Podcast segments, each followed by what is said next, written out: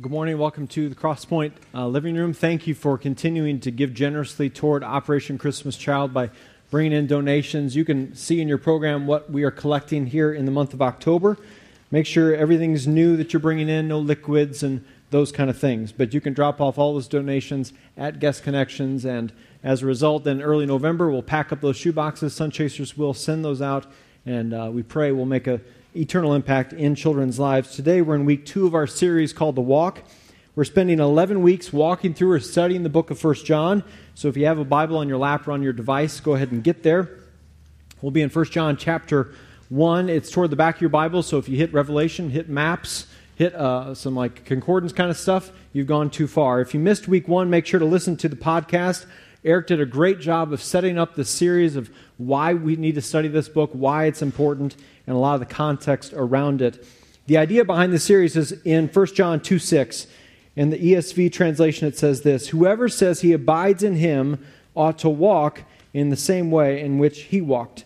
If we say we follow Jesus, we must walk in the same manner or way in which Jesus walked.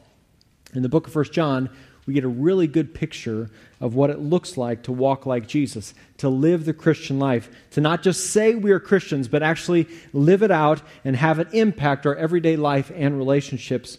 As a Christian, we are saying that we are a Christ follower, that we are a disciple of Jesus, that He is our teacher, He is who we're learning from and becoming more like. Some might say Christian is, means a, a little Christ, a mini me, if you will, that that's who we're growing up to become more like.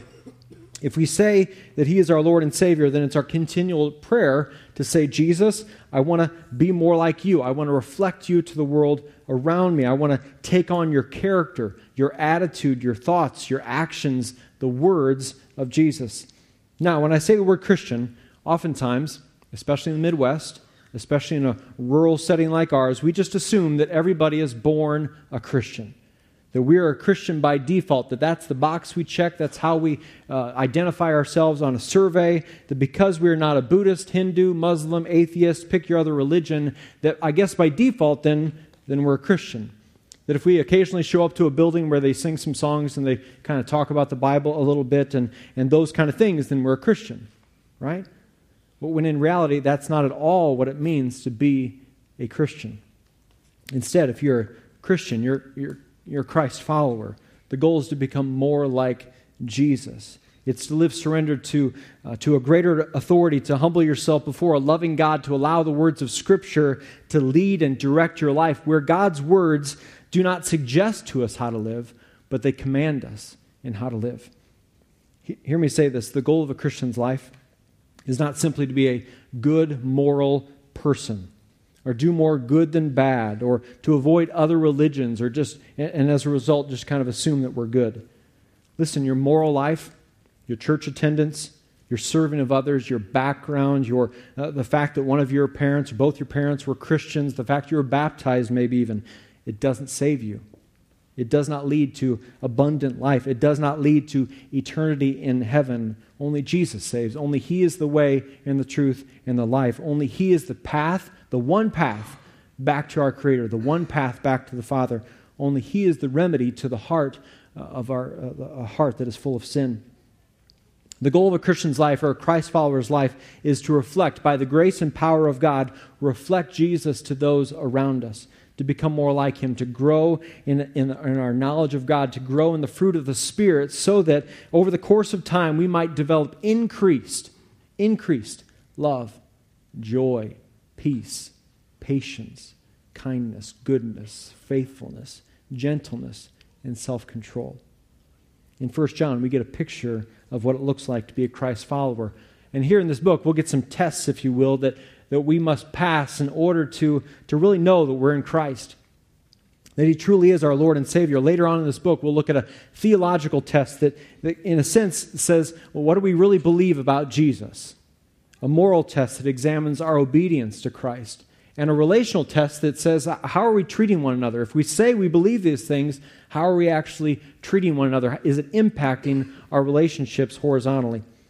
My heart and desire is that as we read and study and work through 1 John, that the Holy Spirit would, would be at work in each of our lives, that we would examine our own lives, if you will, to determine okay, am I really following the Jesus of the Bible? As your pastor, in the years and breath that he has given to me, I don't want us just to play church. Um, I don't want us just to kind of show up to some building on a Sunday and, and play along or play the part of a Christian or try to look really, really good on the outside when the inside is broken and corrupt.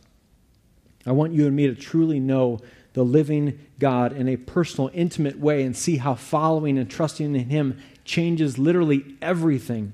And, it ha- and if it hasn't changed everything in your life yet, then are you really following Christ? So, for the person here, the person uh, maybe not here yet that doesn't know Jesus but needs to know Him, I pray that you choose Christ in this series, that you surrender your life completely to Him, trusting in Him fully. For the person here who has been and is following Jesus, I pray the same thing for you and me. That we would be reminded through the Holy Spirit inspired words of 1 John what it looks like to walk as Jesus walked, to live as Jesus lived. And as a result, that our lives, this church, this community, our households, this world would be different. As some of you know, I have the opportunity to coach middle school basketball here in Eureka. Coaching allows my mind to think about other things when my mind wants to continually think about work 24 7. Coaching allows me to think about uh, something else, allows me to work with a group of uh, young men for a season. And our season begins in a, in a week. So if you see me in sweatshirts and pullovers Monday through Saturday, um, just understand that there is a gym at some point in my future, probably in that, in that day. So I coach the seventh grade boys, and from tryouts on, uh, on the 20th until our first game, it's about two weeks. We have about two weeks, and it's not a whole lot of time. All right? So, in the course of those two weeks, you're trying to throw in some semblance of offense and defense, but in the midst of that, you're also trying to work on some basic fundamentals dribbling, passing, shooting, rebounding, defensive stance, if you will. Um, because you can scheme up all you want, all some, some great X's and O's, but if you stink at the fundamentals, if you can't make a layup, if you can't ball fake, if you can't dribble, then the wheels are going to come off and the game is not going to go well. And I only have five timeouts to try to stop the bleeding, okay? And I can't call multiple timeouts in a row, although it's tempting sometimes. But in the verses we'll look at today, we're going to cover some basic fundamentals of the Christian life. John is going to take us back to some fundamentals, if you will. And some might say, oh man, I'm way past that. Shoot, I don't need this. Listen, in sports such as basketball, even the uh, professionals work on the fundamentals. They still have coaches. And in the Christian life, we never graduate, we never arrive, you never test out of a course called the fundamentals. Instead, these basic truths really provide the foundation upon which we build our lives, a life that is intended to glorify God uh, in everything. Specifically today, these verses will lead us to examine or evaluate our own attitude toward three areas God, sin, and the cross. Examination, evaluation, it's a part of our everyday lives. We do it in our jobs. It gets done to us in our jobs, or we evaluate others in our jobs. Students, and most definitely, you live in a world of examination and evaluation every day. In our relationships, whether with friends or family, marriage, parenting, we should be evaluating ourselves, examining ourselves, saying, okay, how are we doing on this? Where do we need to grow? What do we need to learn. And yet, sometimes we don't want to apply the word evaluate or examine to the idea of our walk with Jesus. We want to separate that out. Uh, we want to examine and evaluate everything else, but, but we don't necessarily want to examine or evaluate the most important relationship we have here on this earth. So, my encouragement and challenge to you and me today, as we look at these fundamentals, as we examine our attitudes toward God, sin, and the cross, is that we would be authentic, that we would be honest. We would not pretend, we wouldn't try to fake anything. We would get honest before both a God who deeply, deeply loves you, as well as people around you who deeply love you. So, don't go examining someone else's heart or life, just examine your own. And I'll do the same thing as I preach this. Uh, I'm praying that the Lord would expose in me areas that I need to grow in and, and to see change in my own heart. So we're in 1 John 1 5 through 2 2. I'll read this whole section and then we'll look back through three questions, kind of examining our attitudes about God, sin, and the cross. In the ESV translation, it says this uh, This is the message we have heard from him and proclaimed to you that God is light, and in him there is no darkness at all. If we say we have fellowship with him while walk in darkness, we lie and do not practice the truth. But if we walk in the light as he is in the light, we have fellowship with one another, and the blood of Jesus, his Son, cleanses us from all sin. If we say we have no sin, we deceive ourselves, and the truth is not in us. If we confess our sins, he is faithful and just to forgive us our sins and to cleanse us from all unrighteousness. If we say we have not sinned, we make him a liar, and his word is not in us. Chapter 2 My little children, I write the, I'm writing these things to you so that you may not sin. But if anyone does sin, we have an advocate with the Father, Jesus Christ the righteous. He is the propitiation for our sins, and not only for ours, but also for the sins of the whole world. First question I want us to consider this morning is what is your attitude toward God's character? What's your attitude toward God's character? Because what you and I think about God is one, if not the most important question in our lives. It has implications for our lives long after our death. So, what's your attitude toward God's character? And verse 5 forces us to ask this question.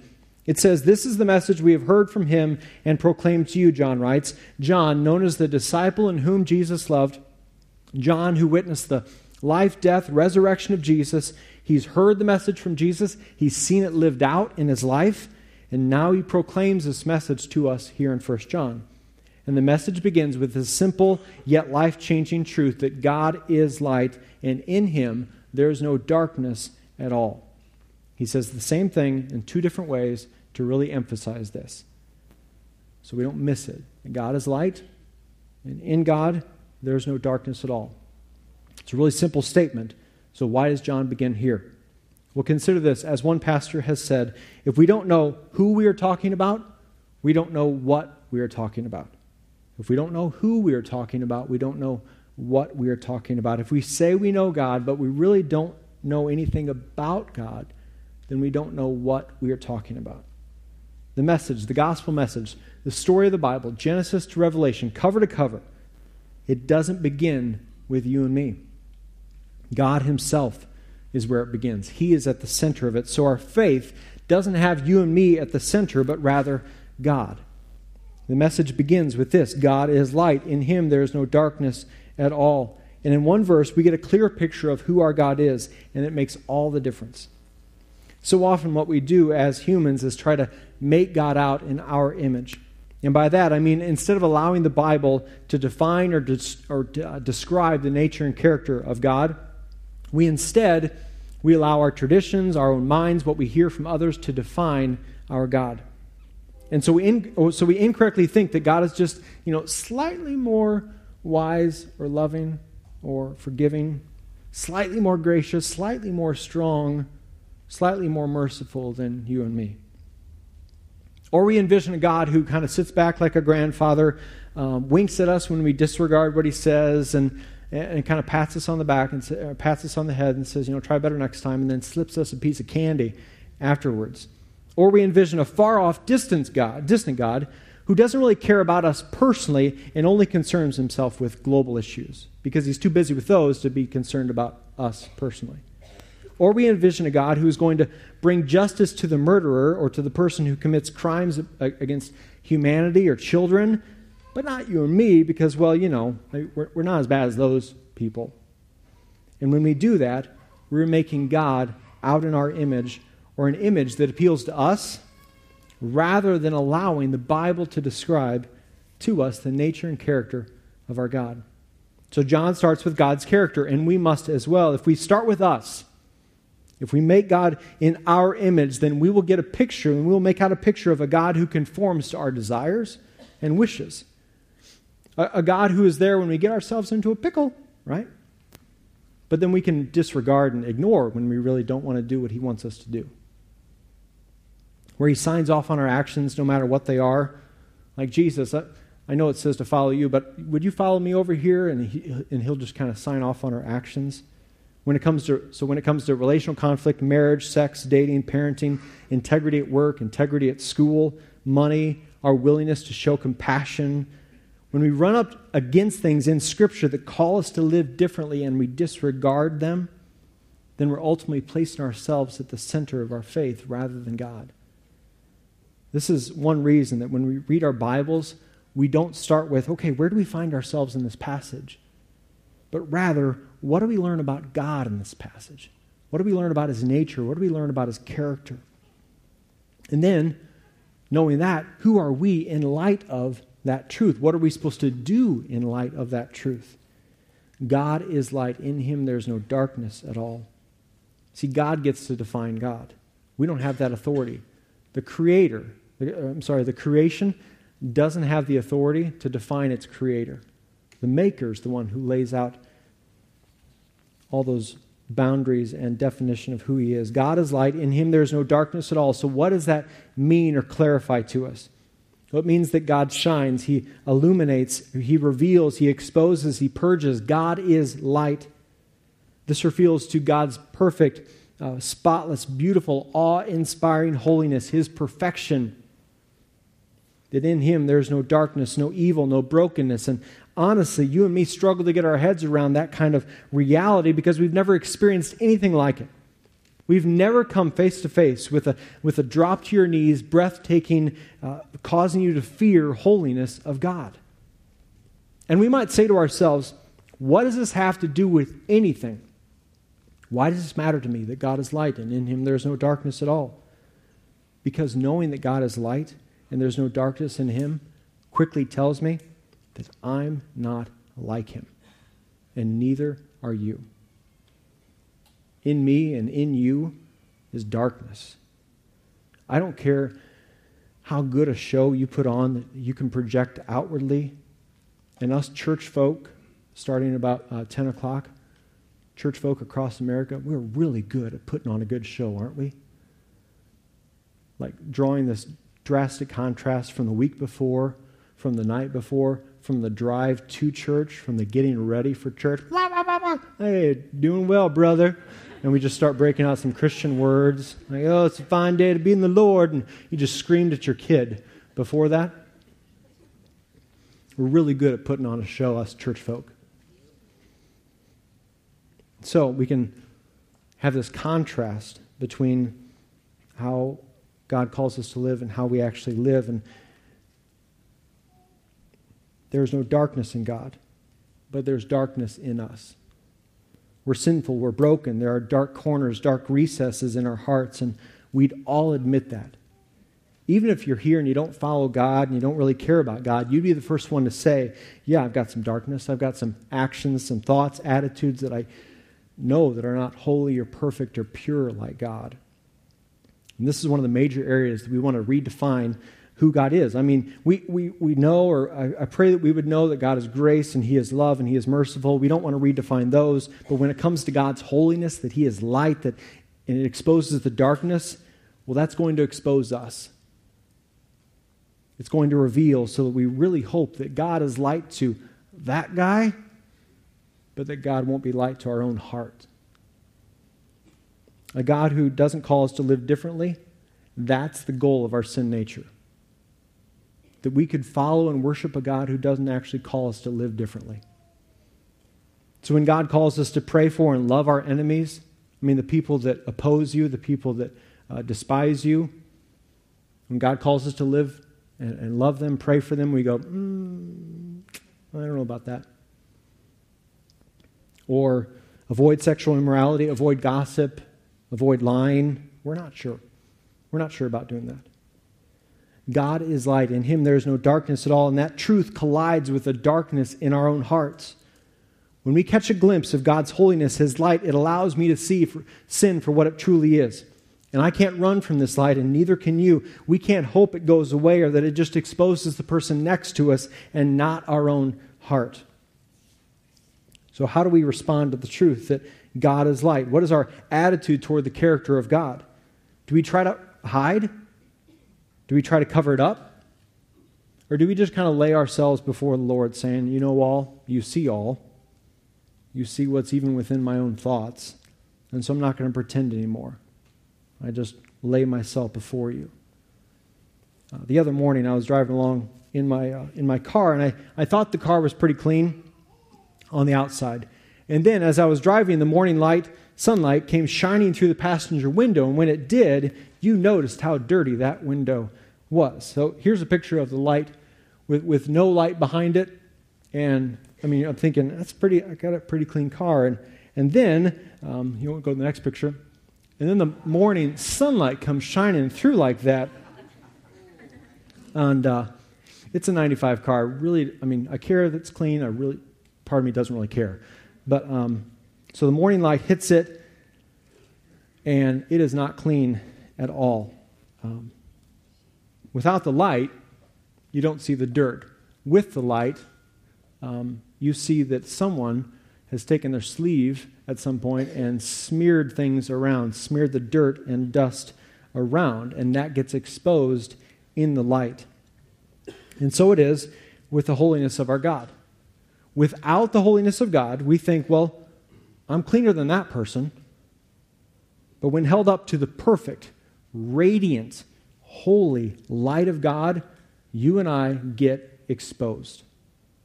And some of you, you've been trying to clean up your sin, the dirt on your own. You've been trying to smear it around, trying to clean it up on your own. You've been trying to cover it up with some other things. And at the end of the day, the holiness of God, the light of God, is exposing that there's still sin to be dealt with. And it won't be truly dealt with until it's laid before Christ and covered in his blood. If we are to have a humble attitude toward the character of God, we must first understand that he is light and in him there's no darkness at all. That truth then sheds light, if you will, on our own hearts to reveal that we are not sinless and without darkness. And so something has to do with the sin problem uh, that we're all born with. If we have a small view of God's holiness, we will have a small view of sin. We will be prone to be trivial about our sin, and rather than understanding the full weight that our sin is what Jesus bore on the cross. Which then leads to the next question this morning What's your attitude towards sin? What's your attitude towards sin? If the holiness of God exposes the sin, then what's our attitude toward it?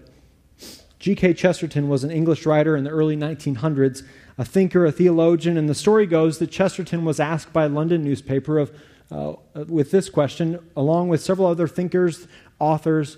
They were all asked this question What's wrong with the world? What's wrong with the world? And so they sent him a letter asking for his response to this question, thinking they're really going to get a, a, long, drawn out response of what's wrong with the world. And his response was simple and to the point. He said this Dear sirs, I am.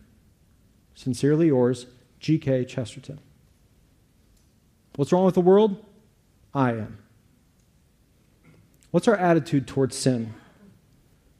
Are we pursuing humility in Christ to understand the personal sin in us? That at the root of things is that, that our heart is prone to wander and stray.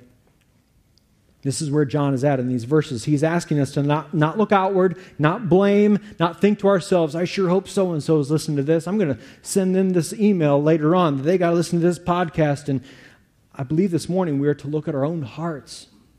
Students to look at your own hearts, adults to look at our own hearts, to ask the Holy Spirit to search us and know us.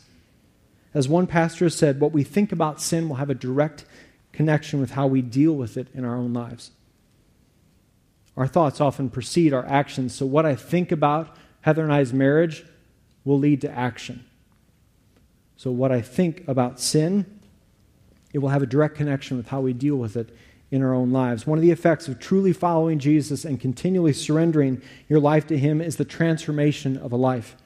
You go from death to life, from slavery to sin to freedom in Christ. You go from walking in the darkness to walking in the light, and that transformation is what John is talking about in these verses. Now, in there, he's got several if then statements. There, these are sentences built on conditions. He's kind of going back and forth, back and forth, like a tennis match, if you will. He's, he's developing some contrast between these, these statements, between a life in the dark and a life lived in the light. What we think about sin will have a direct connection with how we deal with it in our own lives. So, what we think about sin, so if we, if we think about sin biblically, it will cause us to deal with it biblically. So, in these verses, you have these if then statements. These, these three that we're going to cover lay out kind of the incorrect way or incorrect attitude to approach sin. Verses 6, 8, and 10. Verse 6 says, If we say we have fellowship with him while walk in darkness, we lie and do not practice the truth. So we claim to know God and love God, but we continue to walk in darkness. Meaning there's this continual pattern or a way of life in us that's that's pursuing sin, that's kind of content with, with sin somewhere in our life. To walk in the dark means our life is more characterized by sin rather than righteousness, more about living for myself rather than living for God. So we are denying that sin breaks fellowship or relationship with God. We are kind of saying with our actions that God really doesn't care. And if we're believing that, John is saying that it makes us a liar. Verse 8 if we say we have no sin, we deceive ourselves and the truth is not in us. If we say we have no sin, that, the idea in the Greek there is if we say we're not guilty of sin. Or if we are saying, well, we're not guilty because so and so is more guilty than I am, the, the guy down the street, we are lying to ourselves. We are denying that our own sin makes us guilty. And if we're believing that, we really don't know Jesus. Verse 10 If we say we have not sinned, we make him a liar, and his word is not in us. Here we are denying that sin is our personal problem, we, that we would not be the one to say, I am, to respond to that question. We're denying that sin is our personal problem, and in doing so, we are calling God a liar. Because God, in His Word, says, Well, we've all sinned, we've all fallen short, we've rebelled, and yet we deny all those truths and say, Well, not me. I mean, them for sure, but, but not me. And with that kind of attitude, we're calling God a liar. And we're basically saying with our actions, His word has no place in our lives. If we're saying these things, we are deceived, we are fooled, we are tricked, and some of us this morning are there. What we're thinking about our sin, our attitude toward it, is not leading to any sort of uh, change or action on our part. And by definition, then we are walking in darkness. The other two verses lay out for us the correct way to think about our humble, our humble attitude toward our sin. Verse 7 But if we walk in the light as he is in the light, we have fellowship with one another, and the blood of Jesus, his son, cleanses us from all sin. Walking in the light involves a willingness to be changed by God, while walking in darkness involves a refusal to do so. So, we're going to walk in God's light, allow His holiness to expose us. And if we do that, then we're not only going to have fellowship with God, but then we're going to have fellowship and relationship with other believers. So, one implication of this is we can't say that we have fellowship with God, but then live isolated from other believers. To walk in the light means you're, you're not walking alone, but you're walking together with other people, helping call out blind spots in your life, and you're encouraging one another. You're following Jesus together. Verse 9 If we confess our sins, he's faithful and just to forgive us our sins and to cleanse us from all unrighteousness. When we confess our sins, when we move them into the light, when we, then we receive forgiveness. Some of your translations may say, purify us. When we confess our sins, when we repent and agree with God's attitude toward our sin, our hearts are cleansed, purified. Forgiveness means that God is no longer holding our sin against us. He is no longer holding it against us. You want to read a story that Jesus tells telling us that truth. It's Matthew 18, 21 through 35. Matthew 18, 21 through 35. Purify means that the defilement of our sin is gone. The condemnation is gone. The shame is gone. He's reached down in his abundant grace. He's reached us. He's pulled us up out of the muck and mire and placed us upon a rock by His grace. And how can we be sure of that? I mean, don't you ever question that? You're just kind of entangled in something. You're going, I don't know. Maybe, maybe not me. Maybe I've done too much. How can we be sure? Well, the verse tells us because He is faithful and He is just. Because our God is faithful, He is both, both the just and the justifier. He is the one who will judge the sin, and He is also the one who makes a way possible for our sin to be taken away. If we recognize sin biblically, we will deal with it according to verse 9. We will confess it. We will move it into light. We won't pretend to not have darkness on our hearts, but we'll, we'll be authentic and honest in confession. A few practical thoughts on confession. Are you getting before God quickly when the sin gets exposed? When the Holy Spirit exposes it, don't ignore that. Are you, are you getting before the Lord quickly? Are you getting before Him, thanking Him for His forgiveness and asking Him to change you and remind you of your identity in Christ? To not let that sin take root. I would also encourage you not to be general in your confession. Name the sin. Were you unloving? Were you fearful? Did you worry? Did you sin in your anger? What is it? Call it what it is. If you've sinned against someone, confess your sin to them. If you've gossiped about them, confess it to their face, eye to eye. If you've sinned against your spouse, your children, a friend, confess it. See, confession is relational. It's relational. Not only vertically to God, but horizontally to one another. I can tell you, after much personal experience in this, that it will humble you to confess your sin face to face, out loud, looking at someone in the eye. Here's how I sinned against you. It will humble you, and it'll be good for your soul. Because I, I, I, just like went over that last 45 seconds, and your pride was like, mm, mm, mm, no, I don't think so. Right? Right? And that's why we need to humble ourselves. That's why you need to look them in the eye and say, here's what I did wrong. And then receive that forgiveness, receive the grace of God through another person. In these verses, we're saying our attitude agrees with um, in confession, we want to agree with God that, that, with his attitude about our sin, that sin was beaten on the cross, that Jesus paid the full weight of it, that it no longer has a hold on our, on our lives. Part of living an authentic Christian life involves honest, ongoing acknowledgement of our, of our sin, and yet also acknowledgement of our identity in Christ, that it is finished on the cross, that it was finished on the cross, that we are no longer a slave to our sin, but so we're asking the Holy Spirit to, to continually transform us.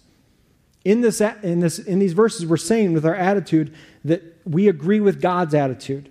To repent means to change our minds to agree with God, to not agree with what we've always thought, what we've always been told, but agree with God, to no longer disagree with Him, but agree with Him.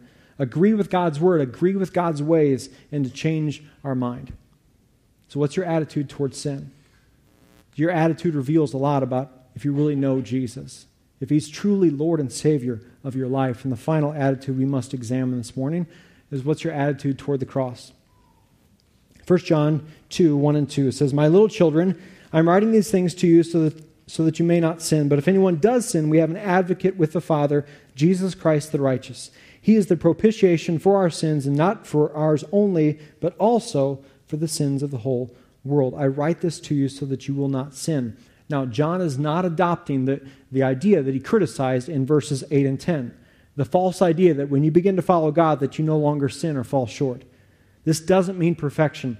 It does mean it does mean progress that as our devotion to Jesus grows, that our desire to sin might decrease and die more and more. John is reminding us in the second half of verse 1 of the provision God has made for us when we sin, that we have the cross. We can look to the cross and both be sorrowful and broken about our sin, and yet also reminded of the grace of God. And in Christ we are forgiven, cleansed, and set free. God is light. In him there is no darkness at all. And as Christ followers, we are fully aware that there is darkness in us. And we are in desperate daily need of God's grace. And so John reminds us of the cross. The incredible promise that Almighty God, through the advocate, through his Son, Jesus, will forgive us our sins and purify us. The stain has been removed, and in Christ we are forgiven completely. Completely. What's your attitude toward the cross? See, the advocate is the one who speaks on behalf of the accused. Jesus is our advocate, speaking on, up on, on our behalf in the presence of the Father when we sin. So when the devil brings these accusations to say, Well, uh, did you see this? Did you see what he or she did? Or, Well, you'll always be the same person you've always been. You'll never change. And Jesus, the one who lived righteously and perfectly, stands in our defense. the righteous for the unrighteous, the perfect for the imperfect, the sinless for the sinful, the beauty for the broken. Verse 2 says that he is the propitiation for our sins. In many of your translations, it might say the word atonement. He is our atonement. He's the sacrifice, the only one whose death could take our place and satisfy our God. As John 1:29 says, Jesus is the lamb of God, the perfect sacrifice, the lamb of God who takes away the sins of the world. We are justified, we are made right before holy God because Jesus' sinless life and his substitutionary death. He took our place.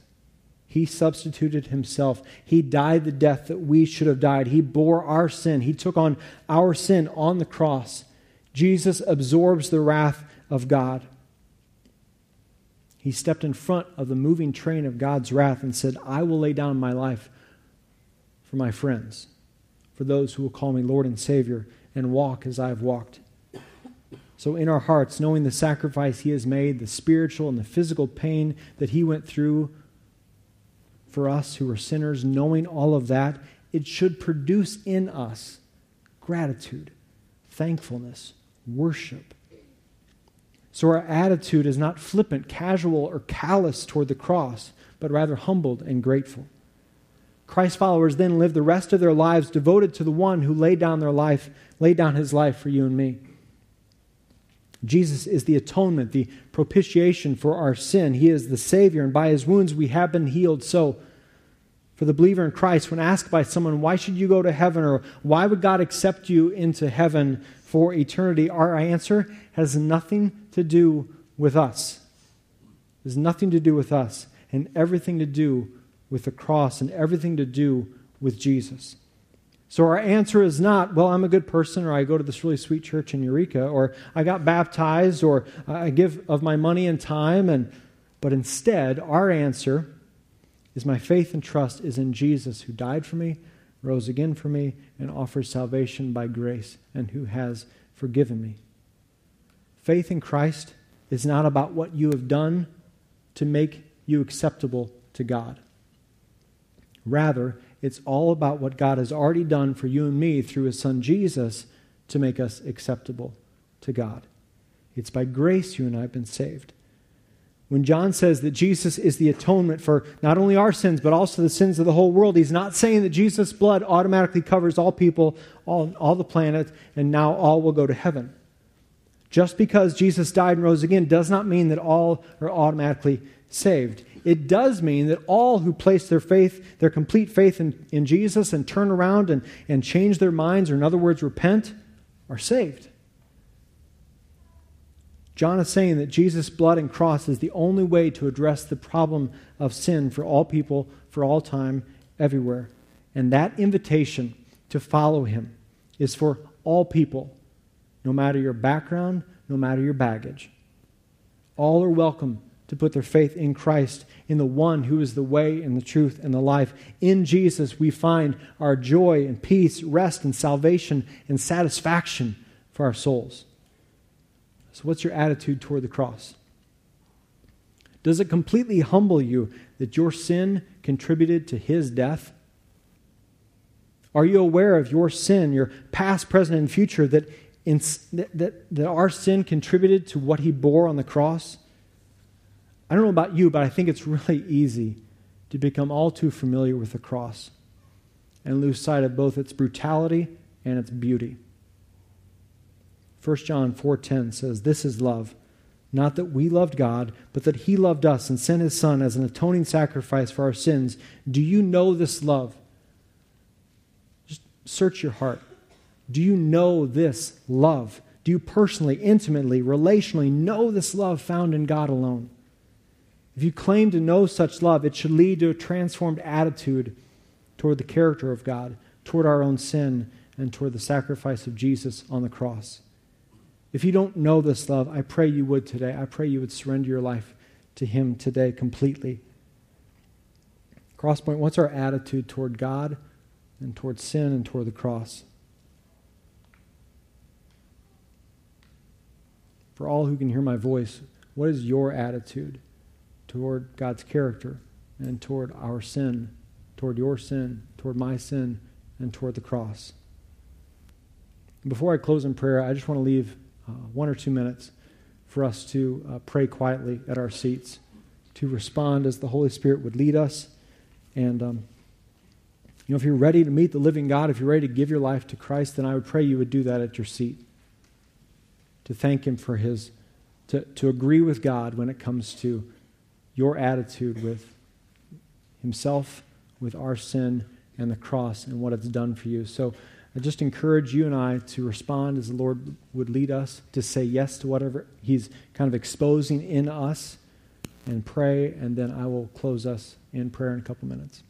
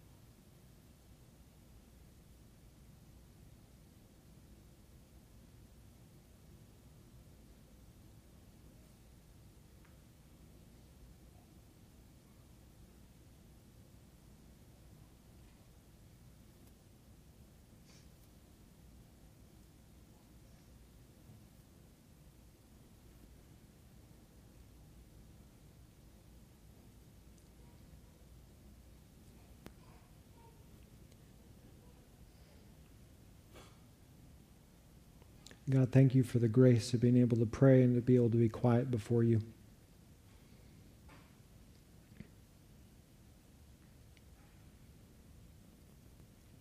I thank you that you are light, and in you there is no darkness.